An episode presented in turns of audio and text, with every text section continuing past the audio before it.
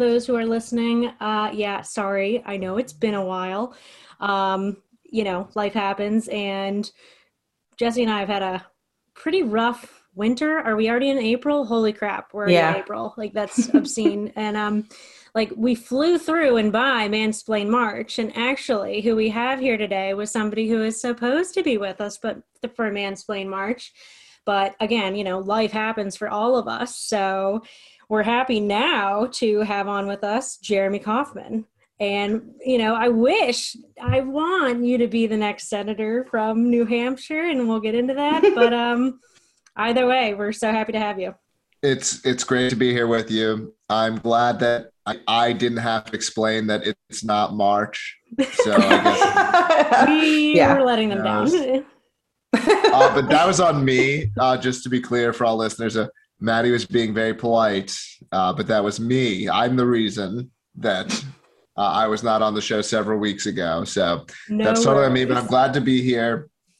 And yeah, I'd, I'd love to talk. I mean, there's so many things we could talk about.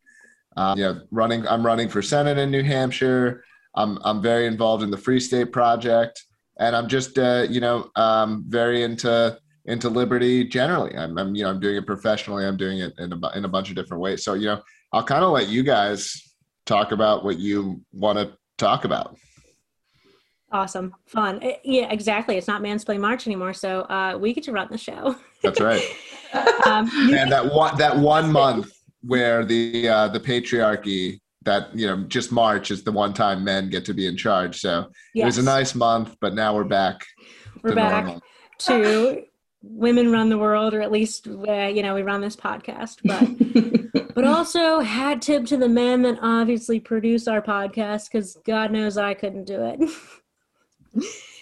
So um i guess just like as a preface and there's probably people listening to our podcast that know you and then uh, tons of other people that might not. And um you know i first caught on to who you were because I realized you were a fun person to follow on Twitter.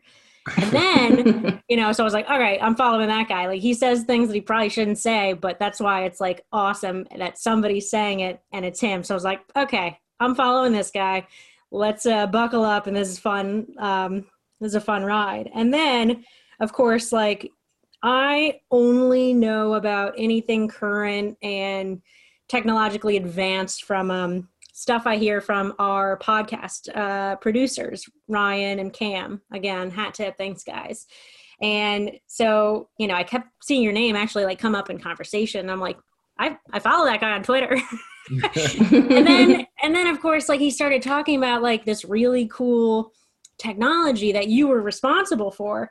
And I still can't honestly explain to anyone um, or to myself uh, what it is. But so for anybody listening who doesn't already know Jeremy Kauffman, he invented this like awesome technology that I'm gonna have to have you mansplain, even though it's not. yeah. well, I'll say that by admitting that you don't understand it, you're ahead of a lot of people. uh, Okay. because a lot of people think they understand things they don't understand and so you know Facts. True enlightenment comes from uh, recognizing what we don't understand. So you know Mhm. don't sell yourself short. But what uh, yeah I'm, I'm the founder and ceo of a company called uh, lbry library uh, which is an open source uh, blockchain based publishing protocol. But that's like a nerdy sentence that means that we've we've created a technology that kind of does to publishing what what bitcoin does to money Mm. uh, where where the key properties there are uh, you get to own your online identity.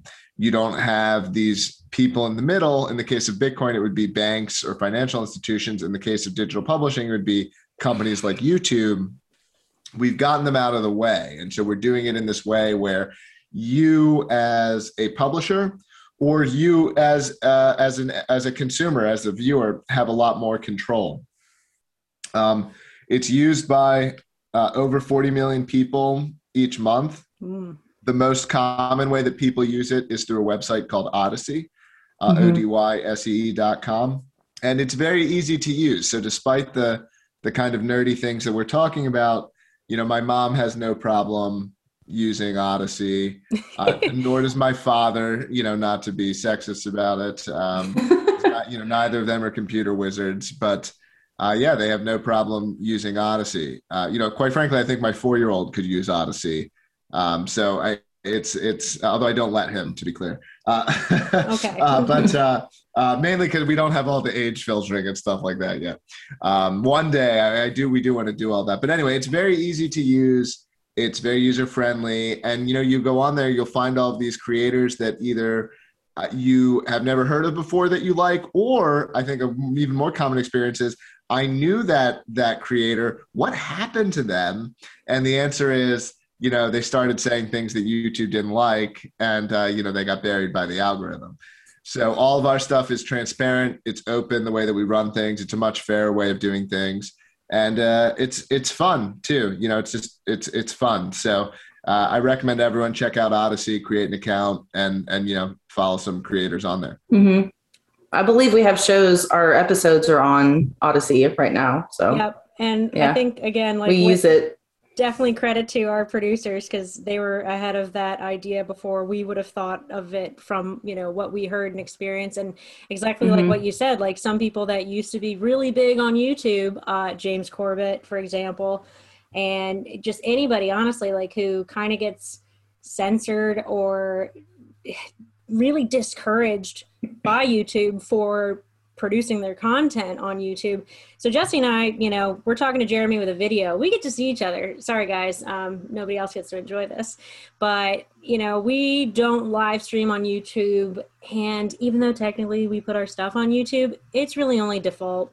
Like, there's nothing too exciting about it. But you know, because Jesse and I have, if you're listening to this podcast, you know that Jesse and I have been absolutely as controversial as can be over the past two years regarding COVID because of, Mhm. you know, just our experiences and our background. But YouTube definitely doesn't like anybody telling the truth on YouTube. So our stuff's been on Odysee before YouTube probably even had the idea or thought to find our content and cancel it. hmm Well, it sounds like you have some very, very intelligent producers. I suspect they're incredibly attractive people too. Just you know, Super Danny handsome. They definitely think so. yeah. But uh, notch. and, but you know, look, the, the the thing is, and certainly censorship on YouTube is a problem. But um, you know, in the same way that like we don't need to like Bitcoin just because we want to do you know criminal activity, and not that censored content is criminal. I'm not trying to Mhm. make that analogy either. But this idea of having more control over our online lives, this idea of not being spied on, of being able to make choices for ourselves, you know, all of these things, it's not just about content that's being censored. I agree that con- this uh, content censorship is a problem, but you know, if you look at the content that's on Odysee, it's not just the content that's being censored. I mean, there are, um, I think we're at well, we're at over a million creators. We're at something like 20 million videos, and 98, 99 percent of it is not at risk on YouTube. It's just Mhm. you know people who want to have more control over their publishing experience people who are try, tired of being exploited you know by big tech this kind of thing so i just wanted to say that that it's not because because you know some of these sites because there are Mhm. sites and i don't want to like drag other people competing with youtube because they're all allies as far as i'm concerned but like some of them it's like just the stuff that gets banned which isn't really what I want to be consuming either. You know, Yeah. um, I, I think it shouldn't be getting banned, but I'm not looking to only consume the stuff that's getting banned, right? hmm So I think we have a, a really diverse set of, of content that you can find. Yeah. And that's a good point. And then I think like what is also important to mention and that you would explain maybe obviously better is that like those alternative or YouTube competitors are very much using the same sort of technology and they're I think a lot more vulnerable to various like entire site cancellations or again I don't know all the terminology but like their entire servers or basically like what you've produced with your technology is to kind of prevent and protect the you know rumble.com for example i don't know anything about it other than a lot of you know people that get banned from youtube or you know hey, hanging out on rumble for whatever reason um, it's just like popping up as like an alternative um, Mhm. site where a lot of content is being posted and so but i think you know from what i understand Rumble is just at much as much at risk of eventually being kind of like swiped as some of the others. Do mm-hmm. I understand? Like, how does that work?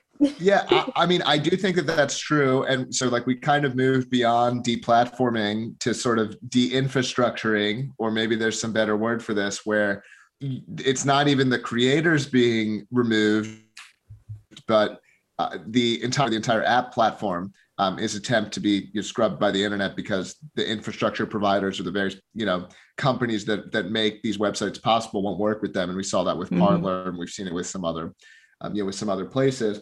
And so I, I think that that is true that Rumble is more vulnerable to those things, but I actually think that there is something else that can go wrong that's even more likely because Rumble can be resilient to those kinds of things, just being truthful. Like they can be careful with their vendors, or they can use a mix mm-hmm. of vendors, or they can even roll their own as they get bigger. They can start doing more and more things themselves. They can literally buy the servers, you know, this kind of thing.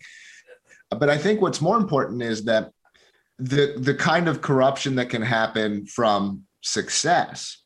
You know, YouTube and Google used to be way better companies. I mean, if mm-hmm. you asked me a decade ago what I thought about Google, I would have given you a very enthusiastic review. Uh, so maybe there's some enlightened listeners who are who are onto it early, but like I, I loved Google a decade ago. I did. And and so you know what we saw was that a company that used to be one of the good guys, you know, that was like fighting book publishers to keep scans of books online, you know, that was you know fighting authoritarian governments to make information available and all of these things. And what we saw is as they got more and more successful they became one of the bad guys. And so mm-hmm. you know i think it's always dangerous to trust a company or even to trust a person because that person might not remain in charge of the company. And so our approach has been to do everything in a way where you know i could get taken over by some sort of evil brain worm or like you know we could all die in a car accident or like you know terrible things. And and it's still very resilient because the code is open source. So there's no there's no trapping. There's this ability to actually own and control things that's fundamentally different from the traditional way of doing things. And rumble even though they're they're alt tech or whatever you want to call it they're doing things the same way. And and this is one like i think rumble is alt tech and i think we're, we're I think we're doing things in a way that's genuinely different from what's come before, and that will lead us, uh, you know, to kind of supplant um, what you know what's currently winning. And so I think that's really important. Is that like in our in in in the case of Rumble, and I'm not I, I'm not saying the people in charge currently are bad people or anything. Yeah. I think everything I've seen is they're good people, but that's not a guarantee. Whereas in our case, we, we can offer a much stronger guarantee because of the open source nature, the free to build nature and the fact that it's not you're not trapped in one website. You know on rumble you create an account. That account is rumbles. It's in rumble's database. Mm-hmm. when you create a channel on LBRY, that is your channel. And if you have the private key to that channel oh. we can't delete it. We can't take it offline. And that's just way different than anything that's come before. Mm-hmm. and so that's really okay that's connecting the dots for me like I still don't understand Bitcoin at all, honestly. And Ryan's gonna, my producer's gonna shake his head because it's like, how many times has have I tried to like follow the Bitcoin conversation? But um, so, but what I do know is that you know, a person who buys Bitcoin, they have like a key to their wallet, and only they have it, and so it's really like impenetrable, really, other than that key. And so, is that kind of like the same concept you're saying? LBRY's technology produces but with this content and these channels for producers? Yeah that's precisely correct. And, and so you're yes. you're kind of um revealing that you understand it more than you uh, more than you say. And and and that and it's the properties that are important right? A lot of people understand the properties of bitcoin. Very few people understand the way that bitcoin produces those properties. Um, mm-hmm. so don't feel bad about not yeah. understanding really of that and it's the properties that are important you know most people don't understand how their car works but they understand the properties. You know, you turn the well, you don't turn the key anymore. You press the button, but uh, you know, you you Mhm. press the button and you press the pedal, and the car goes. And it's like, well, what's everything inside there doing? Like, I don't know, you know, but I, I understand what it does. And so, you know, and I think that's what's important is that the properties of this system, you know, offer you the ability to have a level of control and a level of ownership that's really unprecedented. Hmm That's That's going to like- be needed in the future for Yeah. for sure. I was going to say that's like peak libertarian principle or something that like we want. We are almost like painfully desperate for our problems to be our own, even though like our shitty problems might be really shitty problems that we decide that we should solve them for ourselves instead of putting them off onto somebody else like a worthless, honestly evil, manipulative, wasteful, all the negative connotations that come with like the state and the government. We've got them all. Like that's the that's the nice thing about libertarians is that all the bad things that the Democrats could say about the government and all the bad things that the Republicans can say about the government, we all like those are like that's our Venn diagram of like these people suck. Yeah. hmm And they definitely suck. I agree 100%. So bad. It's crazy.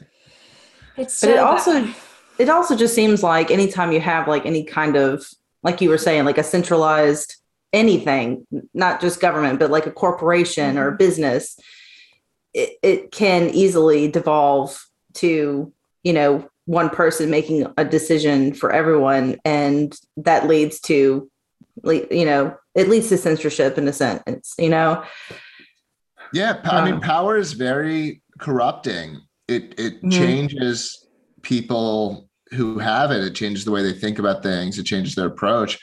And our our design here is to is to kind of tie our own hands in advance. And and you see this like you know, and this is something I'm not 100 percent sure where I'm at on all of this, but like I find it plausible that even at the big tech companies, even at at Facebook or Twitter like you know if you look at what happened with jack and jack I, I, i'm not going to say he's 100% a good guy but it seems like also in, in in some cases it gets out of even the control of the people who are running the companies like i Mhm. think in the case of both twitter and facebook and i'm not wholly excusing the ceos i think they've done some very bad things but i think in both cases like more censorship ended up happening than even they would have wanted um, Yeah. and, you know um, and so I think that's something to really consider is like, you know, once there is a source of power, everyone chases after it. Governments chase after it, powerful individuals chase after it, powerful businesses chase after it.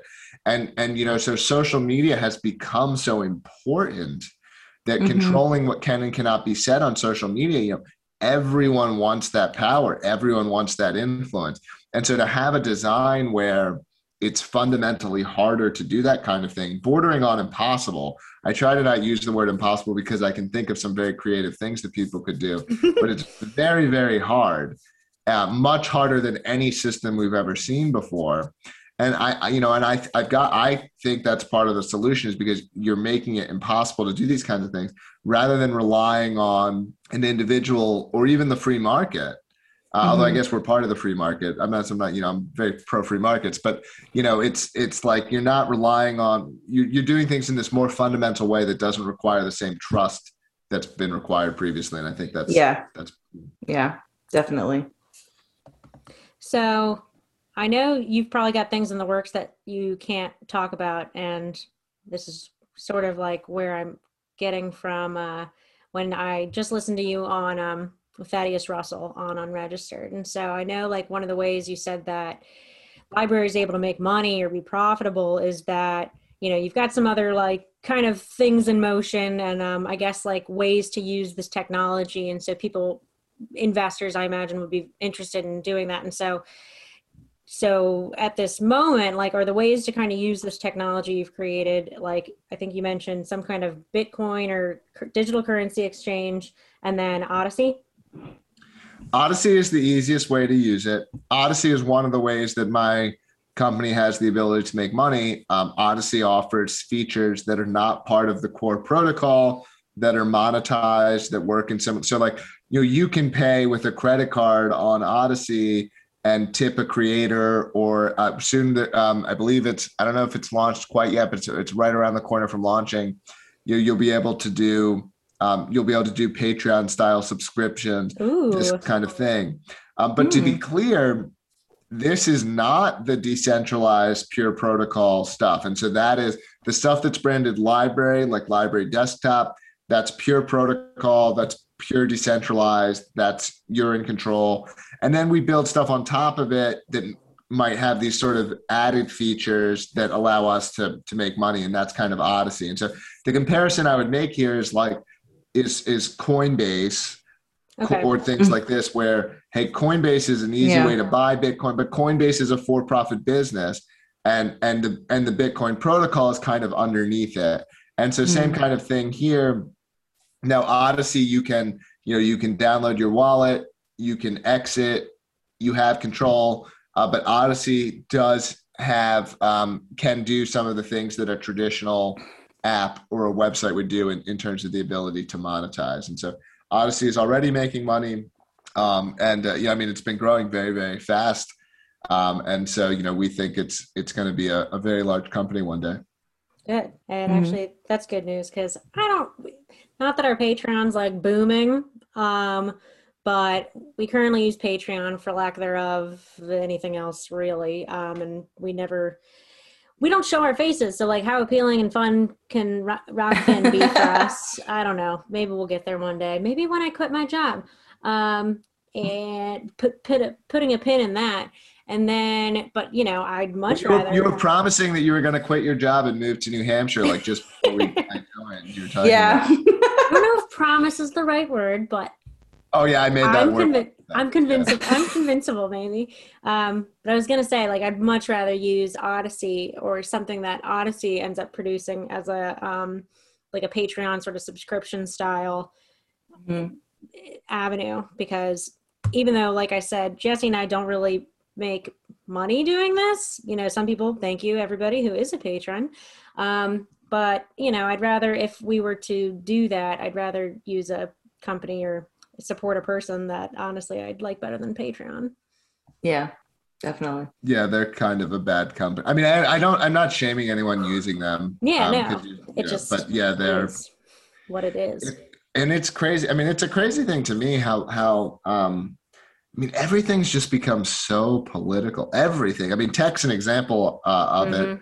but everything has become political. It's the, like po- the political the, the politicization of everything. It's seeped into everything, and and so many of these big tech companies, you know, you look at their uh, you know how the people that work at the companies donate and they might as well be a teachers union you know Yeah. it's it's 96% 98% um, you know democrats and even if you're a democrat uh, but it's like you're not that's an echo chamber you know that's not a space where Yeah. you're going to get um, policies that are, are fair and balanced because everyone's kind of thinking one way Which is a huge mistake.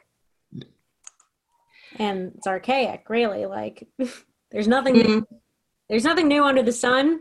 Um, but there's really nothing new in the Democratic Party.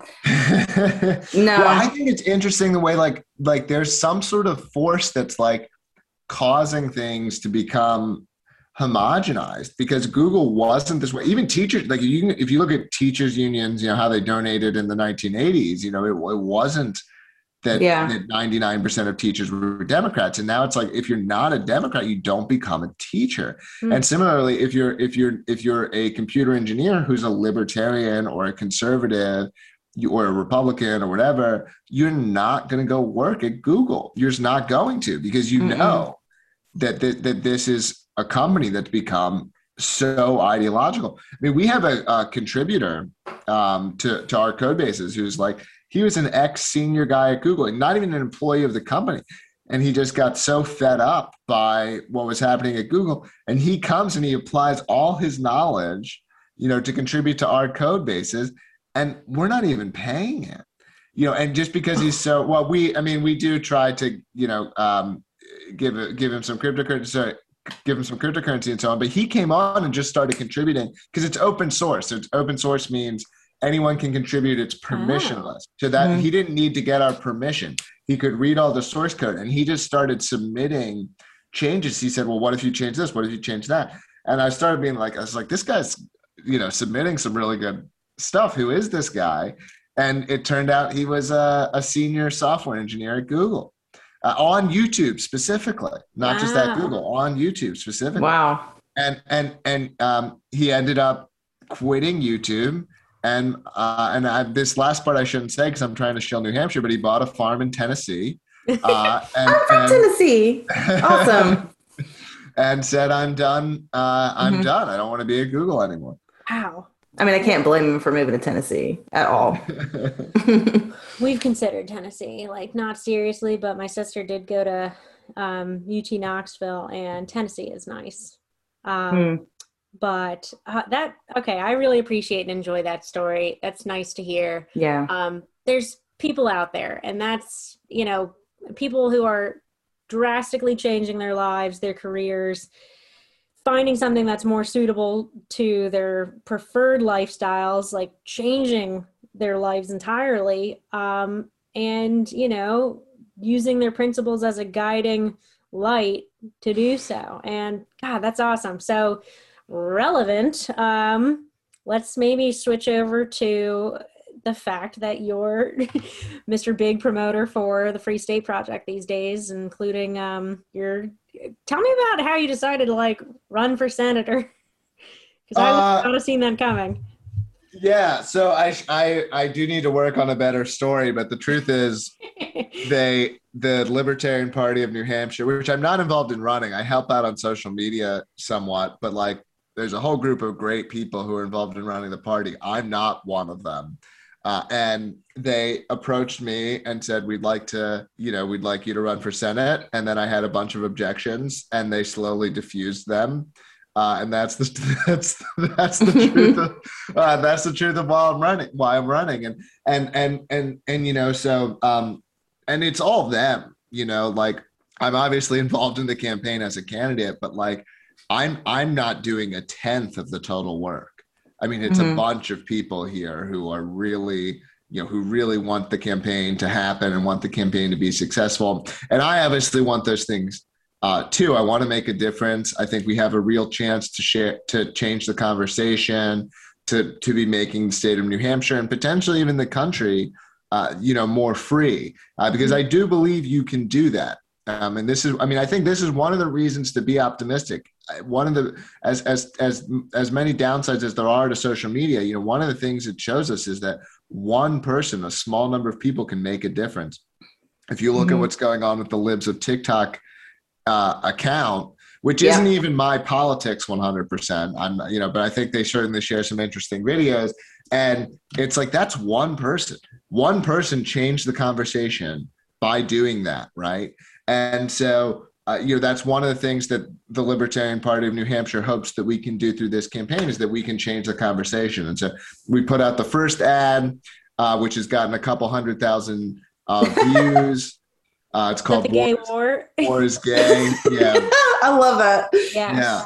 and uh, we have a next video coming out uh, which i don't know the exact title of but it's it's going to be um, it's basically me uh, campaigning as a lizard person Oh, uh, Awesome. and, uh, you know can't wait. basically that i'm a Uh. lizard person and i want to be with the rest of my lizard people and it's you know it's just funny it's if you describe honestly if i had described the war is gay video people would have thought it was cringy but then they watched it and they liked it so so, uh, uh, so ignore the description of the video. It's coming out in a week or two, and you'll be able to see it. And I mean, this is one of the things that that you know we want to be able to do. I mean, because I I was so one of the reasons I got involved in the Libertarian Party again, um, because truthfully, in New Hampshire, like there's not that much interest in the Libertarian Party. There's several hundred people in LPNH, and New Hampshire has, on a per capita basis, more Libertarian Party members than any state in the country. Um, but in terms of the politics here, I mean, the Libertarians have taken over the Republican Party. The Republican Mhm. Party of New Hampshire is a Libertarian Party. The the campaign that, like, you know, you've got people. I'd say about half the Republicans in the Republican Party are as or more libertarian than Gary Johnson is, and so, like, you know, it's like Hmm.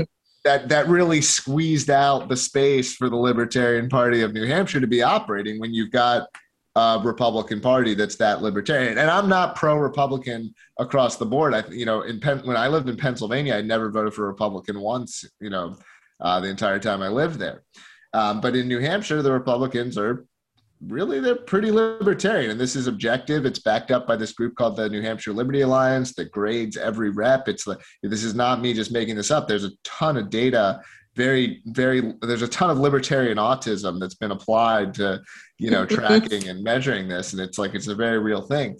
But um i forget where i was going with this. Oh well i mean i guess basically that like you know there's so many committed libertarians in new hampshire and we were really frustrated to see the libertarian party you know kind of being very lukewarm if if you could even call them warm on yeah, some of the most warm. important issues of the day Yes. And so that actually reinvigorated people uh, to to get uh, you know to get involved, and that's definitely part of our campaign as well. It's like you know I I see it as a chance, like you know let's try to do libertarian messaging, you know the way that we wish it ha- you know it had been done, um, instead of um, you know trying to to sort of copy the status quo, which is what I kind of felt like they were doing. So yeah, they thought they were being the more reasonable of the two or you know out of the bunch of crazies especially in 2016 with uh gary johnson's like pointless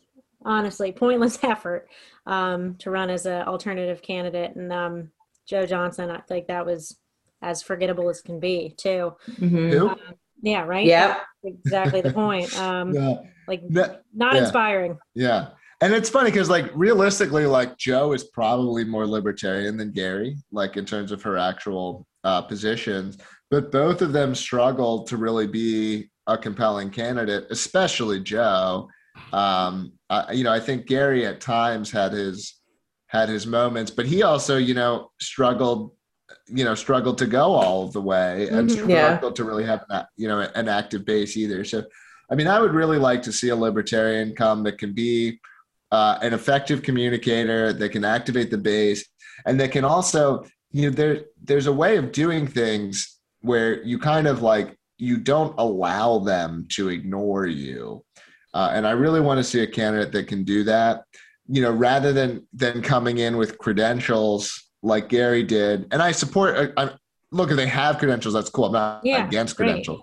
But like expecting the credentials alone to like get you that because it's the truth is it's not about that Mm-hmm. You know, Gary had credentials, but it didn't get him on the debate stage. It didn't get him, you know, fair coverage from the press. It didn't get him the kinds of things that it's supposed to get him. Whereas mm-hmm. if you mm-hmm. have a candidate who really understands social media, who really understands how to do messaging, you know, they can bypass the press entirely. Uh, that's one of the things that's possible now that only became possible in the last five years. And mm-hmm. so I really want to see a candidate who can do that uh, because that's you know that's really where the power is is you can bypass the press entirely and you don't have to depend on them. Yeah. Which is ideal because those people are as we know the enemy of the people. Well and like wasn't it jon stewart's show is failing? Like all these people who were i guess respected at one point in time for giving us the news. I mean i know jon stewart was a comedian but you know, now these people are like CNN is losing their viewership. It's becoming pretty clear that the mainstream media is falling apart. So it's time for something else. Yeah, it's been something to see. It's it's really it's it's what's unique about our our our current era. Um and I think it dates back to you could date it back to like the Arab Spring or so on, like late 2000s um, and it's only accelerated through today where institutions have lost a lot of respect. Uh, mm-hmm. Uh, the, the, press institutions have lost, lost a lot of respect. Even just trusted individuals, the experts, have mm-hmm. lost a lot of respect. There's not the same deference that's granted to towards um, people in the in the professional uh, class, and, and and that could possibly be mm-hmm. that they've changed, it could also be that social media has allowed behavior that was always going on to be exposed. Mm-hmm. Um, I'm not sure which of those two things, and maybe there's explanations beyond that too, and feel free to share your own. But um, like it really has changed where you know press in the trust in the press is is is at an all time low. You know where we see people who are supposed to be experts who are just no one trusts them and that's new i think. Uh, it in, is. in, in, recent history it's new. I, I, know like when i was in nursing school um, we were told that we were going into the most trusted profession you know ever. And now you know i almost hesitate to tell people that i'm a nurse because i'm afraid that they're going to like lump me into like a tiktok nurse type thing mm-hmm. or you know or uh, who knows? But it, it, yeah and that's one reason why me and maddie don't show our faces because i mean i've been you know i'm in a field where if i say what i truly think about what's been happening over the past two years i could get fired for talking about it publicly. Um, they've they've tried to they've tried to get me jabbed and I refuse. And I'm still, I wonder if that's going to come back and get me later. I don't know. But it's definitely a thing where I've seen a lot of people lose trust in their own doctors and nurses for two reasons. Like I've seen people lose trust in me because I didn't want to believe all the bullshit. And I saw right through everything and then there's some people that uh, on the other end that don't trust nurses because they're out there trying to push people to get vaccinated and just listen to Dr. Fauci, just wear your mask, just shut up and do what you're told. And it's it's just nothing much in between, really. Yeah. It's and and this is it's yeah, it's it's just all it's very weird. I think and I guess this is the downside of social media is the other side of it is it's caused more and more tribalism all around. Mm-hmm. And so it's caused, you know, minority preferences to get ganged up on to a degree mm-hmm. that's, you know, that, that I think is larger than it was before. Um, you know, we saw that with the treatment of people who aren't vaccinated. We're seeing it with the treatment of like, like Wimbledon, like yep. banned Russians from oh, competing God. in tennis. Yeah. It's like what? It's like you know, it's like you know, because we're all everyone's all hopped up on on social media, and we need to have a villain, we need to have a bad guy, you know, that we're mm-hmm. attacking at any given time. Um, and one that they conveniently put in front of you. Yeah. yes. Yeah. Mm-hmm. I, I mean, and and this is where I will say, like, and I I am not um like I don't think a lot. I think very little of it is is planned by people who I think there are bad people who influence events, who attempt to take advantage of them. Mm-hmm. I don't question at all that there are bad and powerful people in the world. There's plenty of them. But I don't, I, where I do uh, kind of disagree with at least some people, and it's fine if we disagree, whatever. But like, I don't think there's like some cabal that's planning things. You know, I think that, I think like, even if COVID was man made, which I find plausible, like I don't think there was a group of people that was like, you know, like let's let's release it and take advantage of it. I think there were powerful people who were like, we can we have this agenda we want to enact. Let's take advantage of this thing that's happening. Absolutely. I think that totally happens.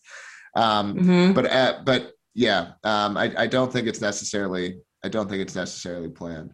Um, well, one uh, here to, to jump around a little bit, like something else that I found interesting was we had the um, the mask mandates get kicked off of the planes. Ooh, yeah, which is great, obviously, and but it's interesting. You know, you see all these people who were very excited about it. You know, people on the planes, you're cheering, people excited about it. You know, and I, to me, as a libertarian, I found it interesting because like I was already there and I was like finding ways to, you know, fight it in small ways, you know, you know, not wearing my mask in airports, you know, at least making the flight attendant correct me a couple of times, or at least sometimes flight attendants wouldn't. I'm like, oh, this is a cool flight. I'm no one's going to say anything to me, you know, and, and, it, and it, it, it was interesting to me. And like, there's all of these people out there who had a problem with it, who were just like going along with it at the same that's time. the terrifying yeah. terrifying part. Yeah, and I and I think that's very interesting because I don't think the amount of people who really wanted that strongly was that high a percentage. But they, you know, they're very they were very loud and they were very powerful. and I, I do think there's there's maybe a lesson for libertarians in that. I don't actually even know why I'm bringing this up. So it's relevant. I found it interesting. No, it's great. Yeah, that's just happened too. So. Well, you were just saying about how like it just takes one person, and I think that's the thing is that like like I've always been that one person at work with that says what everybody's thinking. So like that's kind of what you are, you know, by running as a senator, you know, that you're going to you might be saying something that a lot of people are thinking and they hear you saying it so now they can feel more comfortable expressing it too. And that's yes. the that's the thing. That's definitely what we're that's I literally we talk about that in our internal chats all the time. And we're literally like, what are the issues where there is this undercurrent, even if it's only 10 to 20% of people, because libertarians are at 2%. So okay. if we can find an issue where where where 10% or 20% of people agree with us, but that position is not being represented, those are specifically the things that we want to be looking for and amplifying and even better if we can find one where there's 40 or 50 percent of course oh, yeah. um, uh, but but i think there is all this there's all this um, you know, our, our modern era and again downside of social media is like it really can punish uh, you know mm-hmm. disagreeing mm-hmm. uh, views and so you have these people out there who do disagree and they're being quiet about it and you can see that around there's stuff around gender. Uh, mm-hmm. I think we saw it around a bunch of COVID policy. I mean, I suspect we're probably seeing it around, uh, you know, Ukraine. And, mm-hmm. I, and I think we're going to continue to see this. And so I do think it's smart for libertarians to say, what are the things, what are the positions that aren't being publicly represented because people are scared to represent them? Um, mm-hmm. And because that can also get people to go in and vote for you, even if they don't publicly represent you. I think this was something that um, and I had, a lot, I had a lot of problems with Trump, but I think that something that Trump was very good at uh, was he he did this well. Actually, is he would say things that you weren't supposed to say, but that a lot of Americans actually agreed with. Mm-hmm. And then, mm-hmm. and then when they go and when people go into the voting booth, they can vote for Trump. Nothing's stopping them. You know that's not that's not public. Then you know so so um, I think that's a smart thing to be looking for if this is the sort of current dynamic of things is find the things that where there is this undercurrent of support, but it's not being said because of the social, you know, sort of harm that might come from saying it. I think um, yeah. exactly right on the Trump thing. It's like problems with him, like before, during, and after his presidency aside, like things he did bring to the conversation, let people think or let people like go, aha, like he's totally right. Like um, especially when it came to like I think the biggest and most important impact he had, especially on like his type of voter base, was his sort of like he was the peace candidate, you know, which is crazy because it's Donald Trump. Like what? Um, you know, he's not Ron Paul, and he's not he's not even Rand Paul. But the fact also that like you know you could tell he listened to Rand Paul a bit and or at least more than probably anybody else would. Um, so I give him some credit for that and but so what he did there was he tapped into something that I think, like you as a libertarian, other candidates running that are trying to do the sort of bold thing where you're stepping out and trying to say like what is definitely the undercurrent, what like the working class, like normal American, average, everyday citizen mm-hmm. wants to hear because they feel it somewhere in their lives. Um, you know, I think there's a real advantage for libertarians especially like after like we're emerging quote unquote from this covid nightmare we just had. And you know i'm not at all thinking that it's completely over. I think you know the fact that eh, what's interesting is like here we are recording this and the mask the federal mask mandate for public transportation you know has been lifted. And then it was deferred to the companies to kind of make their own decision. And thankfully um, these major airlines are making it optional, which I can't wait to fly again. And yeah. so, as Jesse said, like she's always been the one person, and I think you are like of that nature too, Jeremy. I'm really good at like being person number two. Um, that's just my personality type, and that's why Jesse and I work well together because, like, you know, she's the uh, she's the type eight, the challenger, and I'm you know the uh, idealist perfectionist type one and i'm just trying to like make sure i'm doing what i think is best um, but also try to not get myself in too much trouble. Um, but so I think like there's a real opportunity here because Republicans were crap in COVID times. Like they were Yes. absolute garbage. And I think this Yeah. is there's plenty of um, disenchanted Republican voters, whether they're Republicans or not, but like people who would more likely vote R than D. These people need to be talked to, and even if it just like disrupts the system more than like what Donald Trump kind of did in 2016, like we I'm all for that. We need that, and because that's the only way like the conversations will change, and we will see sort some sort of uh, you know foot on the brake from this awful like crumbling empire around us. Mhm. Yeah, and this is where, well, I mean, I, I, on the whole, so I think Trump was like not in terms of libertarian outcomes. I don't think he was like he he Yeah. he grew the deficit. He did a bunch of you know a bunch of stuff that wasn't libertarian.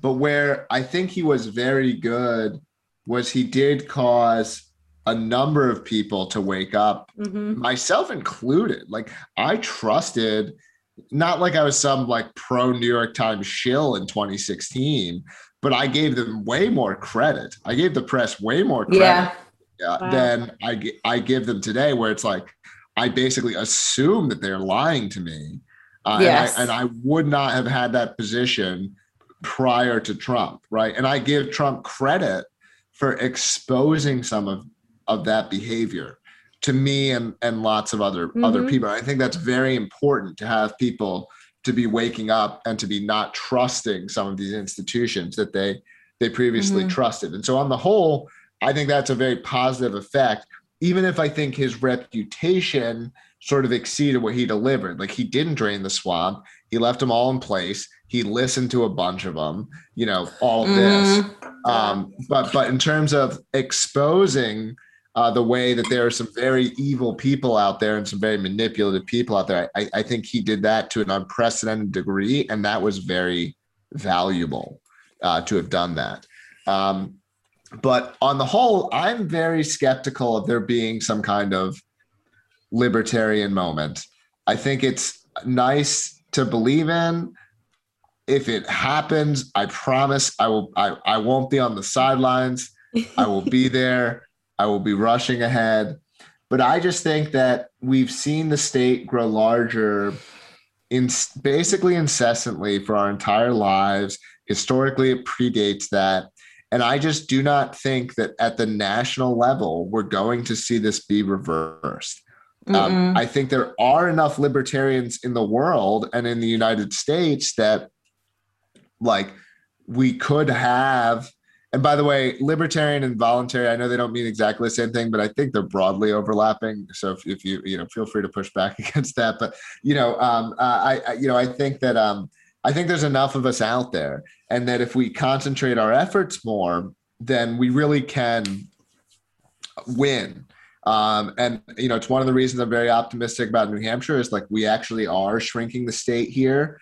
We actually are. We're literally driving terrible people out of the state. Good. Good. Yeah, bad politicians are leaving. Bad people are leaving. We're developing a reputation as a really libertarian state, and I and as that continues to accelerate, you know, I think there is it is feasible whether it's literal secession, whether it's threatening secession, whether it's what Jeff Deist would call soft secession, which is sort of like nullification. Um, Like, I think it's viable. And, and I think that as libertarians, even if it's not the Free State Project, there are millions of us in the world. There are millions of us. And like Mhm. to start adapting that mindset of like, we deserve a homeland. We deserve to have a place to live. We do. We deserve not in the sense that we deserve it in the sense like give it to me. Like Yeah, I'm not suggesting yeah. like Yeah. we'll pay for it, right? Yeah. Um, you know, yeah. we got plenty of money, uh, but you know, we, we but we deserve it in the sense that like that is it's justice to allow it, and I feel this way by the way about communists. There are millions of communists. Like communists deserve some space to try their communism. Oh I yeah. think they will fail. I'm all about that. Yeah, Have at it. Yeah. So so I think that like I I really want libertarian even if libertarians don't go all in on the Free State Project, although I strongly encourage you to visit and check it out because you might change your mind or you might just learn some things. But just to be adapting that mindset of like, let's stop thinking we're going to persuade all of our neighbors because there's a lot of evidence that says that's not going to happen. Yep. and Yeah. to start thinking about the fact that man there are millions of us how can we unite more how can we have a homeland for ourselves maybe it's seasteading maybe it's special economic zones i don't know you know um, um, but like at least to be think like stop doing things that don't work you know Yeah. Yeah. I, I mean, I, I think it's just going to take like a multi pronged approach because, you know, I think it's going to take some people running for offices and just getting their uh, message out there th- through that. It's going to take people who are more creative to write screenplays or books or movies and get their message out through that. And, you know, just whatever it takes, I think that's what it's going to, it's going to have to be some, a multi pronged approach because we i think we've been trying to do it in one way and it's just not it's not been very effective and i and i'm tired of hearing like one of the things i see a lot of libertarians or anarchists do is they like to criticize other people for running for office or doing their approach their way. And i feel like it's just like that why why would you like get another pe- another person's way? Like just let them do like aren't we don't we believe in people having free will? Like just let them do it their way and see if it works or not. Like do you you don't have to comment on it yeah know? yeah yeah. That's definitely something that like as a as a startup guy like libertarians have been failing for a really long time in terms of accomplishing their objectives. And it's like the last thing that you should do is have any confidence that you know how to make this thing happen. And it's one of the things that's so frustrating to see libertarian uh libertarian party members be critical of other efforts because it's Mhm. like what we should really have if, if you believe now i'm very skeptical of, of persuasion generally speaking but if you still have this belief that we can somehow persuade the country to be libertarian you better have some humility about how we accomplish that because there is no evidence that anyone knows how, how to do it the best we've seen in, in our lifetimes is ron paul and Mhm. and and I love Ron Paul, huge inspiration to me. He got to about 10 to 20 percent of one party was Mhm. was what was what, what was what was the most persuasive libertarian that we've ever seen. Okay.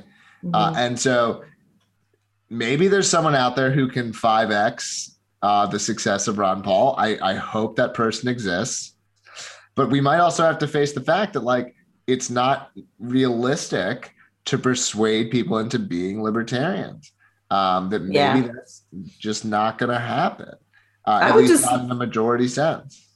I- yeah i would just love for people just to think just stop listening and just complying and just like question things and think for yourself like i've noticed over the past couple years how how people will fight you to you know when you ask them to just think about something they will they want to fight you so that they don't have to think Right, but okay, and I completely agree with the what the phenomenon you're describing. but I think this is human nature. I think libertarians, not all of them, but almost all of them, have a human nature that's like a little bit different from the average person.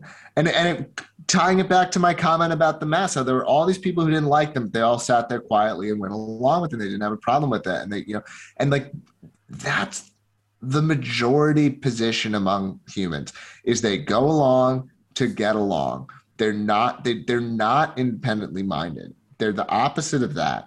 And they may have some preference inside of themselves, but they are very good at sublimating it to what is expected or desired of them from the people around them.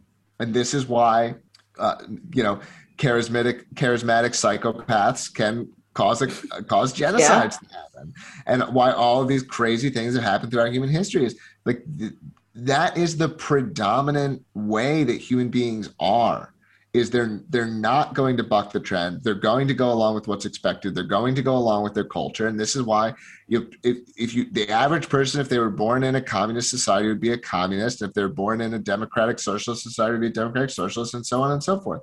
If they're born in a libertarian society, they'd be a libertarian, right? But you can't rationally argue that person in a one-on-one conversation into being a libertarian because their views are determined by the consensus of what's around them.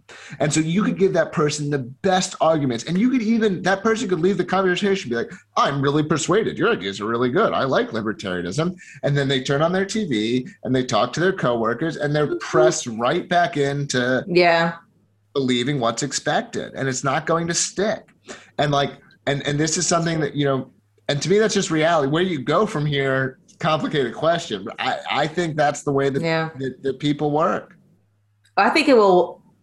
This sounds kind of bad, but I think it will weed itself out because the people that don't, I guess, the people that don't value human life or don't even value other people's freedoms, like they're going to create a reality for themselves where they kind of take themselves out of the gene pool eventually. So I think, you know, a lot, because a lot of them choose not to have kids, they choose to have abortions, you know, typically if they do get pregnant. And, um, yeah so they i think eventually they're not going to be a problem but that will probably be way past my lifetime Well, I'm I'm trying to get it done while I'm still alive. You know, that's one of my Yeah. goals. Um, so, well, I mean, that's part of why I think the the free state approach does work is like because we're all Yeah. very loud, right? And so, you know, even if we're only one percent of the population, which is what we're we're about one percent of the population right now in New Hampshire, um, maybe more if you count all libertarians, but about one percent free staters. And it's Mhm. like, but you know, if we're if we're if we're the people who are loud who who dig our heels in et cetera and and and we're always posting on every town facebook group and always post you know then those people who are the go along to get along they start drifting towards Mhm. our positions Yeah. and it's part of how you have this minority this loud minority is able to get what they want because a lot of people go along with whoever's allowed and so it's not about it's not about your arguments being the best you know? Wow. it's about it's about creating this kind of uh, Mhm. uh, superficial consensus um uh, you know around certain positions and then all of a sudden these people drift to your positions. Yeah. But yeah it's got to be it's got to be something that's appealing and i think yeah it just depends. That's why i think, think it's got to have to be a multi-pronged approach. You can't just uh, go at it in from one direction because if the libertarians are going to go at it from one direction it's going to be the most autistic direction you know and it's just not appealing to 99% of the population Right, right. You can't argue anything, right? Like if we were all like, "Hey, you, you're on poop," like you know, there's no, there's not an amount of people that. But if there's some, but around a lot of like politics stuff, you know, people don't, people can't even think. You know, people don't understand economics. People don't understand COVID. You know, people Mm. don't understand these things, and and and so you know, they're not that they're not going to come to their positions by like logically thinking it all No. through. Yeah. i mean people who got vaccinated and still got sick Yeah. they still want to get vaccinated like they're still thankful they got vaccinated that shows you how We'll line logic up and we'll line up for more. people don't react we just you know most human beings don't they don't behave on logic that's not how they yeah that's just not how they work Yeah. So um I want to come visit New Hampshire. Um what's funny is like my husband's done a lot more traveling throughout the country than I ever have and so he's been to New Hampshire and I mentioned New Hampshire, you know, it's like they've got this thing called the Free State Project. They're trying to, you know, actually change it and make it more um, free again and, you know, live up to its live free or die reputation. He's like, yeah, there's a bunch of hippies there. and I'm like, well, you know, like I'm a little bit of a hippie. Um, there's a difference between like commune hippies and like libertarian esque sort of hippies that hmm eh, you know um, live and let live but we go to work and you know we shower and you know, um, I wish I didn't pay taxes, but I guess I, I pay taxes um, for now. um, I'm ready for some, you know, revolting in that sense. Who's with me? Um, but yeah, so I guess like people, I know you, you've said it already here and you say it elsewhere, but like people should really come check out New Hampshire and a visit is worth it. And you don't have to move immediately there, but like go visit. Mm-hmm. Yeah. Look, we have the densest network of libertarians in the world. Um, we have we've also been selecting for libertarians who like really want to be active and involved. Although I totally encourage a libertarian who wants to not be active to come here as well. You're all mm-hmm. welcome. but yeah, I mean, we have, I mean, we have a regular weekly meetup in Manchester, which is a town of hundred thousand people, that gets a mm-hmm. hundred people out every wow. every day of the week, uh, once a week. Uh, I mean, we have forty free staters in the the uh, state legislature, including the House Majority Leader, and these are you know Ron Paul libertarians. These aren't. I mean, they're more libertarian than Gary Johnson, as I was saying. Like these aren't like lukewarm. These are these guys are all the way. Um, we have these community centers. Um, they're like private clubhouses uh, where there's there's four of them now in the state. You pay a small monthly fee, uh, and then they also have open events. And I mean, they have mar- we have these things called market days, which are like agorist, you know, trading centers where you can go and and buy things for cryptocurrency, and no one's going to tell the government what you're doing. Oh, I mean, you know, nice. it's it's that's it's, beautiful. yeah, uh, I mean, it's something that like it's really uh, there's and there's all there's institutions that have built, been built up, and so it's like everything from like if you want to be elected, you know, we have a whole political machine that will get you elected. If you want to be an agorist dropout, there's a whole network of those people. I mean, so there's everything. It's the whole spectrum. And there's something from like, uh, if you're raising kids, I mean, I'm not going to mm-hmm. say New Hampshire was perfect on COVID, but no state was perfect on COVID. I mean, Florida closed their borders.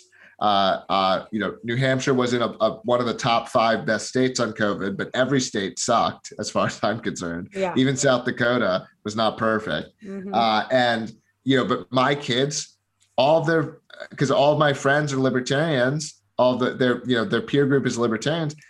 We all just kept hanging out. You know, it was like there wasn't a big ding to their lives that I think a lot of yeah. other kids had. Uh, and so there's something to the fact there's something just socially about like, look, I go to the grocery store, and almost every time I go to the grocery store, I see another car in the parking lot with a Free Stater sticker on it. And I'm like, even if I don't see them in the store or know who it was, they're there. It just feel yeah, that you know, and so it just feels really good in the sense that you know you're not mm-hmm. this this you know you're not dominated to the same degree that you were elsewhere. And I wasn't, especially if you're not like I wasn't part of a libert. I moved from Philadelphia. I wasn't part of a libertarian community in Philadelphia. There were libertarians in Philadelphia, so that's partially on me. But like, you know, I was basically biting my tongue all the time because um, I was around like either progressives or libertarian-ish, but not all, all the way mm-hmm. tech people, you know. and and so um, there's something like psychologically to like, oh, I can just be myself. I don't have to hold mm. back. I don't have to, you know, guard the way I'm presenting my positions. Um, yeah, and, and it just feels it's very psychologically freeing. It's nice, and so I mean, I think you know you don't have to be convinced that you're going to move to come for a visit or to come for a vacation come to PorcFest. We're going to have 3,000 people at PorcFest this summer coming up at the end of June, porcfest.com. Okay. I believe we sold 2,900 tickets already. It's going to be a huge libertarian festival, but you can come up anytime. There's stuff happening all the time. There's a, you know, there's multiple comedy shows every month of the year. It's just nonstop. There's stuff that's happening. Um, awesome. I remember I followed Jeff Tucker a lot, like 2020, especially just because he was one of the few voices that was calling out the craziness and then you know especially for like such a prominent libertarian voice like he was one of the first and then only ones a lot of people didn't catch on to all of it like especially because I, I give him a lot of credit because he was digging into the science and the numbers and the data and the history of the whole thing and like how it kind of did unfold like public policy wise. Um, but so he his book was awesome by the way and the latest one liberty or lockdowns and So his um his art he did an article about like the turnout at PorcFest during 2020 and like just just you know I didn't get to be there but just seeing his reporting of like how it was I was just like that's exactly how it needs to be and it was so encouraging and you know that's maybe 365 days a year for you guys up there in New Hampshire and that is really like I'm Yeah. here in not- Maryland and it's awful Yeah. oh, you gotta get out. That you gotta. it's so bad And it's like I'm in, you know, a rural county in Maryland, and so actually, when the mask mandates were coming back, like our county resisted. Like it was one of the only ones that like was populated enough to think about um, reinstating mask mandates, and all the counties around us did, and we didn't. And I was really thankful for it, and I was going to ignore it anyway because fuck it at this point. But um, not that I didn't try to ignore it any other chance I had, but again, I'm, you know, maybe the number two person. So if I ever saw another, if I saw one other face, I was like, I'm with that person. Like, we're doing this. You, sir, that smiles without a mask on, I'm with you. But Mhm. yeah, no, uh, I need to come visit. I need to come visit. Yeah, yeah. Bring bring the husband or the family, or you know, bring uh, come just just come up and check it out. And I mean, I think that's the number one thing. Is like libertarians like to do all this research, and I'm not against it, but like it's you can just experience so much more by just coming. And so it's like if you're the kind of person who's like if you're at the level of libertarianism that you're like listening to libertarian podcasts, if you care about it that much, like, you, like you, you don't just believe it, but you're like living it. It's like come, you you owe it to yourself to come to come check it out. Yeah. Um, it, you, it really is. Uh, so, and I I'm happy to help you plan a trip. The Free State Project will help you plan a trip. Um, we it's like a free travel agent service that we Awesome. provide at fsp.org/visit. Uh, you fill out a form. A woman named Chris Lopez will talk to you. She'll help you plan a trip. She'll figure out because there's events throughout the year. Maybe this one lines up better for you and your interests, and she'll help you figure all that out. Yeah, no, that's awesome. And I mean, like, I'm the kind of person that only feels like I get to recharge at the annual Ron Paul lunch. and they canceled that during COVID, which is heartbreaking. Um, but like that's the only time. And technically, I was at like Tom Woods 2000, and I used to be a little bit more engaged, but COVID killed everything, and my job and my life killed everything. But um, you know, that recharge, that psychological effect that happens when you're with like-minded people, and that you're not, you know, you're not alone, and that you can just be as free and open as you want, and these people aren't gonna try and like burn you at the stake. Yeah. Yeah, well, as Jeffrey Tucker's article, you know, uh, said, uh, Broadway closed, but PorcFest stayed open.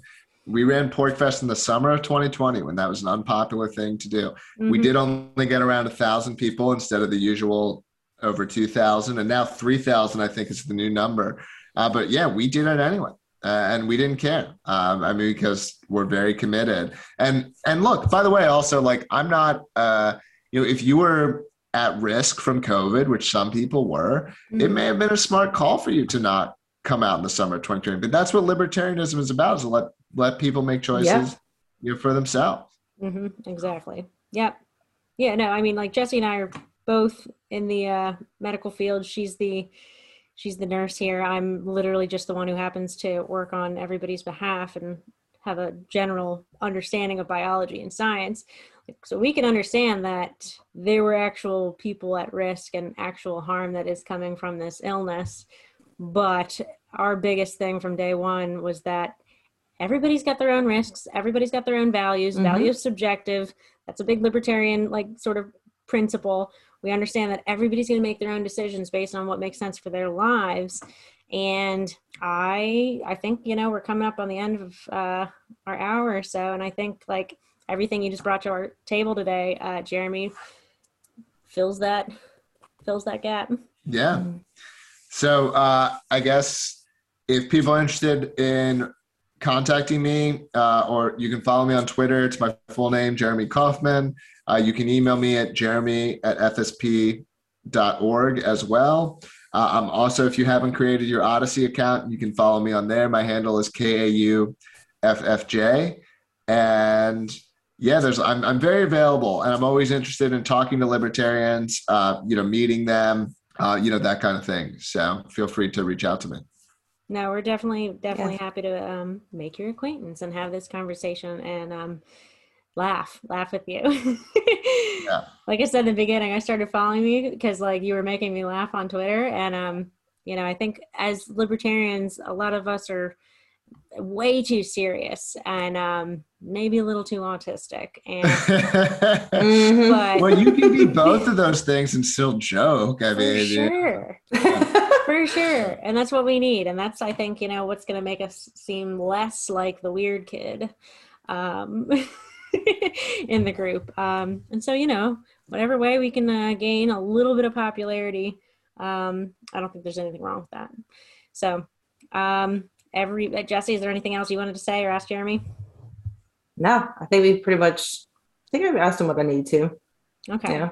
I guess one more, I think, pro Odysee LBRY thing that I've heard you say, Jeremy, is that anybody who hasn't, like, it's super easy. And I Mhm. haven't had to figure this out, but it sounds like even I could figure this out. That if you have a YouTube account, you can just ba- basically, like, boop, boop, boop, and do something with Odysee, and it, like, uploads your entire channel of history, right?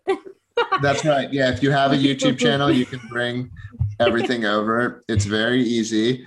And similar to my argument for the Free State Project, it's like just dip your toe in the water. It's not this big commitment to Yeah. dip your toe in the water. You know, you're not you're not quitting YouTube to go to Odysee, create an account, and check it out. You know, you're not committed to moving to visit New Hampshire. Like just come check it out. And um, anyway, um, I'm looking forward to our live episode at PorcFest in a couple of months. Uh, we can talk about that, right? That that's happening. We're doing the live live episode, and uh, dude, Tim Pool said he wanted to see you there. He, I don't know. He was. I guess he's a fan. We were we were talking. Oh, about that'd be great. That'd be cool. I wish that was true. Yeah. He'll be there. He'll Tim be Pool's- there. I'll put in a good word. The We'll- thing is, like, Tim Pool isn't that far from where I am. And I'm like, where the hell in West Virginia is he? And I know nobody who you can't tell me.